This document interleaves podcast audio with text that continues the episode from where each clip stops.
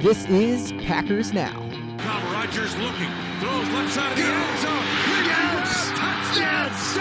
Adams! Place for all your Packers news. Lofts it over the left side into the end zone. Intercepted! Adrian Amos! Get the latest updates on the green and gold. Snap to Aaron Rodgers. Sets, fires, right side. Got Jordan Kelly left at the 30. Touchdown! It's always Packers season at Packers Now.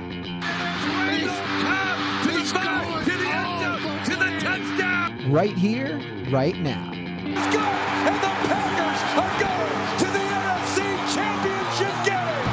I'm your host, Ben Kirkowski. The Packers lost a very close game, 25 to 24, on Sunday to the Atlanta Falcons. And while many believe the Falcons are a sneaky good team this year, a team that's maybe even expected to win their division, I would disagree. Even if they do th- win their division, I do not think this is a good football team. And this game truly highlighted many known weaknesses for the Packers. The first being our run defense and just our ability to tackle, which is step one of being a defender. Uh, many hoped after a week one, a big win against the Bears, this Joe Barry defense was different. It could stop the run. Things have changed. But like I tried to tell everyone, do not overhype this team especially this defense, against what I consider to be one of the worst teams in the NFL, being the Chicago Bears. Last week, we stopped the run. The Bears were one of the least efficient teams running the football, but that was the Bears. They they're awful, and the Packers still struggled to tackle well in that game. And what has been true of the Packers for the last decade was true again on Sunday. We can't tackle and we can't stop the run. In this game, the Packers allowed a 48.7% run success rate to the Falcons in that game, which would have been the best success rate in the NFL all of last season.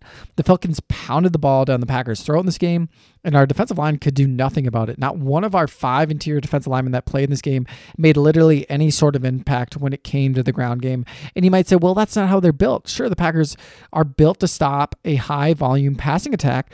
So these guys are all pass rushers, but you have to look at your opponents. You have to look at the NFC and say, hey, the Eagles, the 49ers, these are two teams you have to get through if you want to make it to the Super Bowl. And those teams will run it down your throat for the entire game if they want to, if you don't stop them. So I'm a little frustrated. We don't have a single, a single interior defense lineman who can make an impact as a run defender when we need it.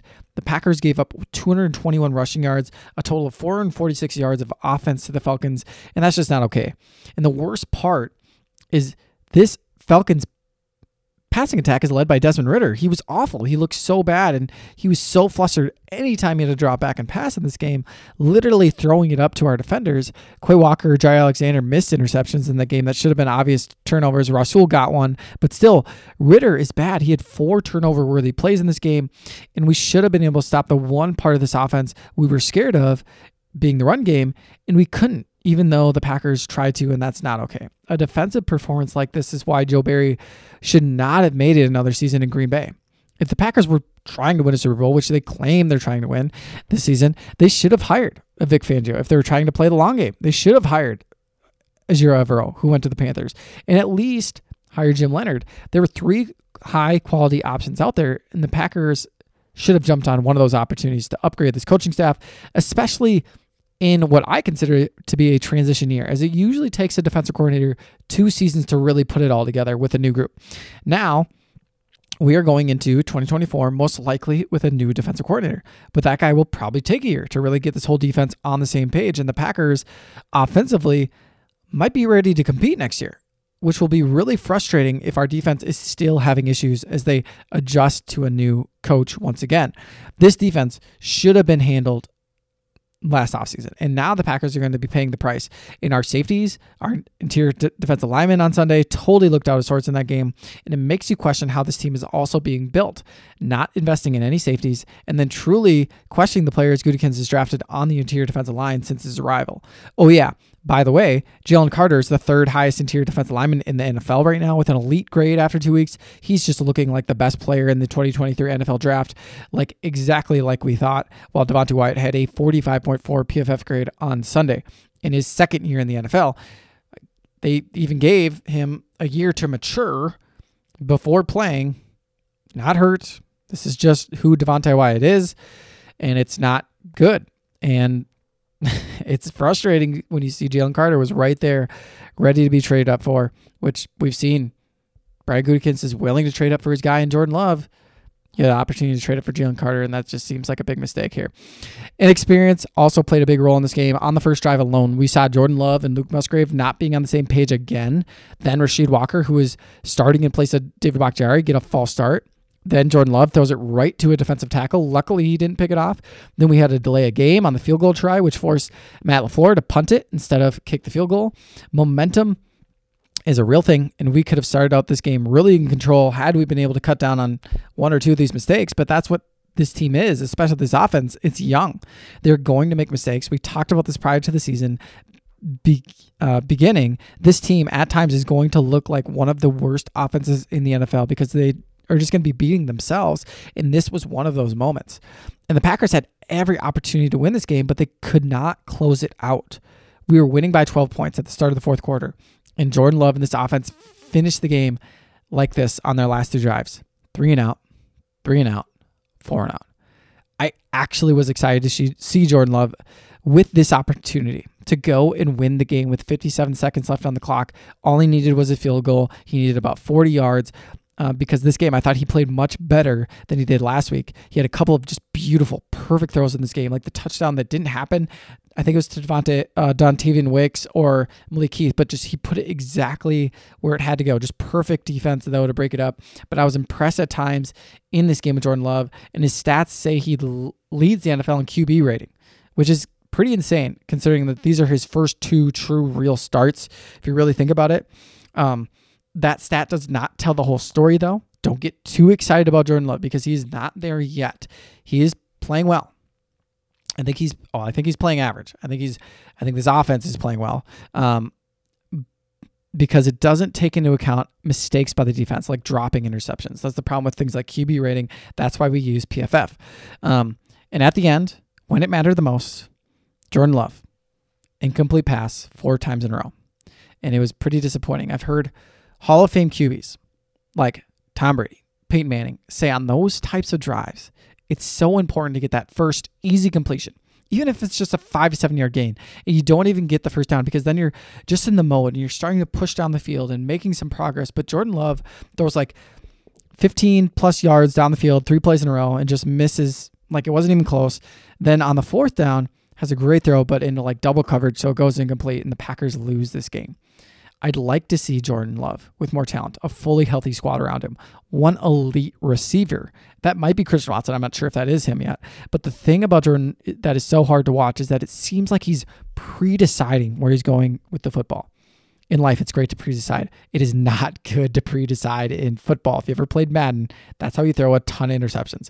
He's like, this is the read on the play. I throw the ball here. It's not like he's reading the defense. It feels like um, at times. It feels the, the, he's it feels like he's deciding before the play even happens what he's going to do. And when you do that, you put the ball in harm's way a ton. And he did in this game, and he got lucky again this week. He left the game with no interceptions, but he put the ball in harm's way at the start on that screen that screen that he threw right to a defensive tackle. The defensive pass interference on the terribly underthrown ball to Romeo Doubs. Totally could have been inter- intercepted. And then the second half, he had a throw that could have been intercepted as well when Doubs was wide open, but throws to Wicks on this play, who was not open whatsoever. These types of decisions seem to be pre decided. And when you have perfect play call, perfect play designer, it looks awesome. Okay, Matt LaFleur's so, so good. But when you guess wrong on what the defense is going to do, or you don't react in real time, you're also going to have times when you throw a ton of interceptions. And so that's just what I'm fearful of. When I look at Jordan Love play so far this season, what he's been able to do on the field, it just feels and what I'm seeing on the game tape is this. It's it's not him reading out the defense. Maybe it is one or two reads, but it's him kind of being like, this is where the football is going to go. And he chucks it. And he chucks it good and he's confident. But he's getting lucky. And I'm worried we're going to have a, a couple big games this year where it's just three interceptions two interceptions, you know, because he's just not reacting. He's not reading. Um, and I think elite quarterbacks are able to not only be ready pre snap, be able to adjust um, when the ball snapped as well. And then just the inexperience in the big moments. Jordan Love as well on the uh, fourth and one play. Jordan Love in his head thought he was calling a QB sneak. He called the wrong thing. He gave the wrong call to the rest of the offense. And so he tried to take it for a QB sneak and he said the exact opposite thing, thing. So no one else did anything except him. And leads, leads to the false start. Um, they don't get the first down and they had to call to do another punt on one of those final drives. So, but one thing I will say on those drives, the Packers tried to run out the clock. Um, first of all, the Packers don't have a good run blocking offensive line. Okay, every offensive lineman they have drafted are not run blockers. Run blockers. They weren't in college, and they don't become that in the NFL. They are athletic guys, but they're pass blocking offensive linemen. We are not built to run the ball, run the football. Believe it or not, even if they say they want to be a team that runs the football, we have a 55.6 run blocking grade on the year, which is not very good. Okay, 65 is pretty much average. So, anyways, we but anyways, we're trying to run the clock, but we can't because the guy we decided also to invest a second round pick in, AJ Dillon, who is huge, supposed to be our bell cow, short yardage back, wins in the fourth quarter. He can't stay on his feet. He can't get yards after first contact right now. And it's extremely disappointing. He's dropping passes. All he can do right now is pass block. This is why you don't invest big draft capital or a big contract in a running back because this is year four and AJ Dillon is already losing it. This is the reason why you sign several undrafted free agent running backs or seventh round picks because there are guys who are capable of being quality NFL running backs. Save those top picks for other positions that are harder to find every year. Good team builders, I believe, 100%. Good team builders should be able to find an undrafted running back and an undrafted fullback slash tight end type of player who uh, can make your roster and make a big impact, be a quality addition um, without having to spend any big money or any draft capital because you are getting these guys as undrafted free agents. And going into that, uh, one big mistake, which I'm kind of frustrated with with Matt LaFleur and his coaching decisions, is we we're terrible at running the football, but our early down pass success rate was 67% yesterday. But we're just, I think actually 67% on the season. Okay. But we're just not doing it enough. Matt LaFleur is allowing Jordan Love to run the football on first and second down a ton. Okay. We have a neutral, um, our pass rate on first and second downs is the third lowest rate in the NFL. So on early downs, we run the football the third most of any team in the NFL. That includes teams like the Falcons, who we just played, who run the football constantly, the Titans, okay? So we are up there trying to run the ball so, so much, but we're not good at it. And yet, at the very same time, our early down pass success rate is 67%. If we want our offense to be better, we have to look at the numbers and we have to say, hey, we are really good on neutral downs passing the football. Let Jordan Love throw the ball then. Don't put him in situations where he's always having to do it on third down. He's shown he can, but we need to take advantage of the data. And the data tells us, hey, we're good at throwing the football on first and second down. Let's do it then. And let's not continue to try to run the football when it's just not working for us. Maybe it will work better when Aaron Jones is here, but it has not worked that well so far this season. And for the second week in a row, we had a crucial special teams coaching error. In week one, the Packers had to delay a game on fourth down, which led to a more difficult kick for Anders Carlson, which thankfully he made. But in week two, the exact same thing happened. Carlson had a 51 yard attempt, but the line can't get set, and a delay a game happens.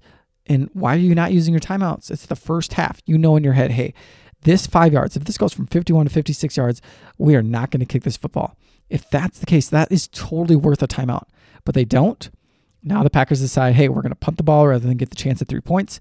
And I hated that decision because if you miss the kick, you're giving the Falcons the ball at the 38 yard line but instead we give it to the Falcons at their own 20 yard line. So we gained 18 yards of field position, but had no chance at points. I would lose those 18 yards and take a chance at the points. That just, to me, sounds like the wrong decision. And I don't know if Richard Bisaccia has a say in those decisions, but like, come on, something has got to change there, especially talking to about Richard Bisaccia. Keisean Nixon taking out the very back of the end zone twice in this game. Terrible decision because both times he was tackled within the 10 to 20 yard line. When if he simply need the football, the Packers would get to start those drives on the 25 yard line. These types of decisions can't be happening. Coaches should not be allowing it. However, the order of decision making is happening in Green Bay. Those things can't happen. Um, other coaching errors. Jordan Love was sacked on one play early in the game by linebacker Kaden Ellis on the second drive. Now, all Kaden Ellis is known for is that on obvious passing downs, he's a blitzer. This is on Jordan Love. This is on Matt LaFleur, the offensive coordinator. Hey, they want to send this guy to blitz. And Jordan Love was not prepared for that for any reason. I don't know why, because I knew that. And he slices through between Rasheed Walker, Elgton Jenkins, and that's just bad pregame scouting. That's bad in game communication. That can't be happening. And so that was one of our only sacks of the game uh, that we allowed. And then Matt LaFleur, I thought, although all those things are true, I think Matt LaFleur did have some, continue to have great play design again in this game. The flea flicker was an awesome way to start this game as an offensive play caller and designer, I think Matt LaFleur is clearly one of the best with what he's done the last couple weeks, especially this week without your top four offensive players. No Christian Watson, no David Bakhtiari, no Aaron Jones, no Elgton Jenkins. And the Packers still put up 24 points in this game. That's highly respectable, if you ask me. But mistakes shouldn't be coming from your coaching. They shouldn't also be coming from your veteran players like Quay Walker and Jaire dropping interceptions, Rashan Gary not staying home on the read, which allowed Desmond Ridder to walk in for a touchdown. Uh, these these types of mistakes can't be happening, and so it's frustrating when you're already an inexperienced team, and now you're seeing coaching errors, and you're seeing veteran errors from some of your best players. I do want to highlight some good players in this game, though. One of those players has to be Jayden Reed. He showed off his athleticism a ton in this game, and as a slot receiver, just played really well. I was very impressed. He was targeted eight times in this game, two touchdowns, and also Dontayvion Wicks. He looked pretty good too as he finished with the touchdown, and I believe drew a pass interference as well. Those guys are starting to look better than the choices I would have made at receiver, but time will tell. We'll continue to watch this. Um, Puka Nacua, though, from the Rams. If you're a fantasy person, you've heard of Puka Nacua at this point. Rams rookie fifth round pick is setting records over in LA for most yards, most catches over first games ever, which is insane. And I'm kind of mad because of my own mistake. Nacua wasn't even on my board. But looking back, he's very similar to a Romeo Doubs. You can see the production. I just missed him. I didn't think he was bad. I just didn't ever even really scout him. But he had an elite PFF grade his senior year at 21 years old. He isn't over athletic overly athletic, which is a big deal to me, but he hit all the necessary standards to just be athletic enough to make in the NFL. This is a talented player who I missed on bad, and I'm beating myself myself up over it. The PFF grades said he was a good player. He had the age on his side. He wasn't over athletic, but he was passable, and he played at a college where he didn't see a ton of targets because of a bad offense overall, and that's why I didn't notice him. We drafted Dontayvion Wicks, Sean Clifford in the fifth round before Puka Nacua was even drafted. Uh, and it's just awful to see someone be so productive year one and you missed on them. And that's a huge miss by me. That's a huge miss, miss by our Packers staff as well. Anyways, uh, Josh Myers had one of his better games in a long time, and he was just above average. Which, but if he can do that all year, that's awesome. We can manage with that for the next year and a half while he's on his rookie contract. That's good production for a rookie contract. Quay Walker had another great day as well. He's really turned it on. Has been very impressive so far this season. We did have some notable injuries I want to talk about from this game as well, which is going to hurt our ability to be competitive moving forward. Christian Watson and Aaron Jones were already out with the hamstring injuries. I don't know if they'll be ready this week. In this game, we lost Elgton Jenkins to a knee injury. Thankfully, it looks like just a sprained MCL, which I guess is typically a two to four week injury. Royce Newman came in for him, actually was serviceable, which is good to see. Lukas Van Ness also had an elbow injury in this game, which knocked him out, which was a bummer because I liked what I saw from him. Hopefully, we'll get more information on that later this week. The biggest and most notable injury to me was David Bakhtiari. Okay. Obviously, where I was worried he's going to be hurt, but nothing came up in the game or whatsoever in week one that Bakhtiari was injured at all or that his knee had gotten worse in some way or another. But he didn't play in this game, and it's hard not to blame the turf for the main reason. Bakhtiari believes the turf is how he first hurt his knee, and he's not been able to finish games in the past that were on turf sometimes. So it makes you wonder if Bakhtiari is simply not going to play any games on turf this season to avoid a major re injury, and that's very difficult to plan around. I agree with Bakhtiari that all fields should be made of grass 100%. Um, their data tells us that there's more lower body injuries on turf. But for Bakhtiari to sit out of games because of it, that's frustrating because he gets paid the same. And contracts need to be more incentive laden with players if issues like this are going to continue to come up. Because if Bakhtiari plays in this game, that's easily a two point swing to help us win this game. If Bakhtiari is refusing to play on turf, that means he won't be playing against the Rams, the Lions game in Detroit, New York Giants, Carolina Panthers, or against the Vikings in Minnesota. So, five more games this season, Bakhtiari will not be suiting up for. And those are five games that without a top all pro left tackle, this Packers team could fall short and lose to. Something to monitor, but we won't know for sure until we play the Rams in week nine. If he doesn't play this week, then okay, knee injury, it was real. He re injured it. That's really, really bad news. Hopefully, he does play this week. And if he does play this week, I really believe that this is a turf issue and we're going to see the same thing happen in week nine. I think after this week, you can kind of see where this Packers team is, is at. I think there are three team tiers of teams in the NFL. Tier one is elite, tier two is average, tier three is just terrible. And last week when we played the Bears, we played a terrible tier three team. And mistakes can happen, and you can get away from them and still have a big win. This week we played a tier two average team. And while we made a lot of mistakes, we still had a chance to win that thing at the end.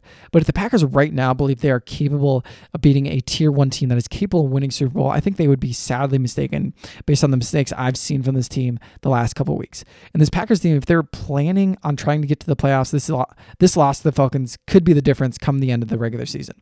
Thankfully for the Packers' sake, they're still tied in the North in the first place, as the Vikings are now 0 2. Uh, the Bears are 0 2, and the Lions are 1 1 with the loss to the Seahawks yesterday.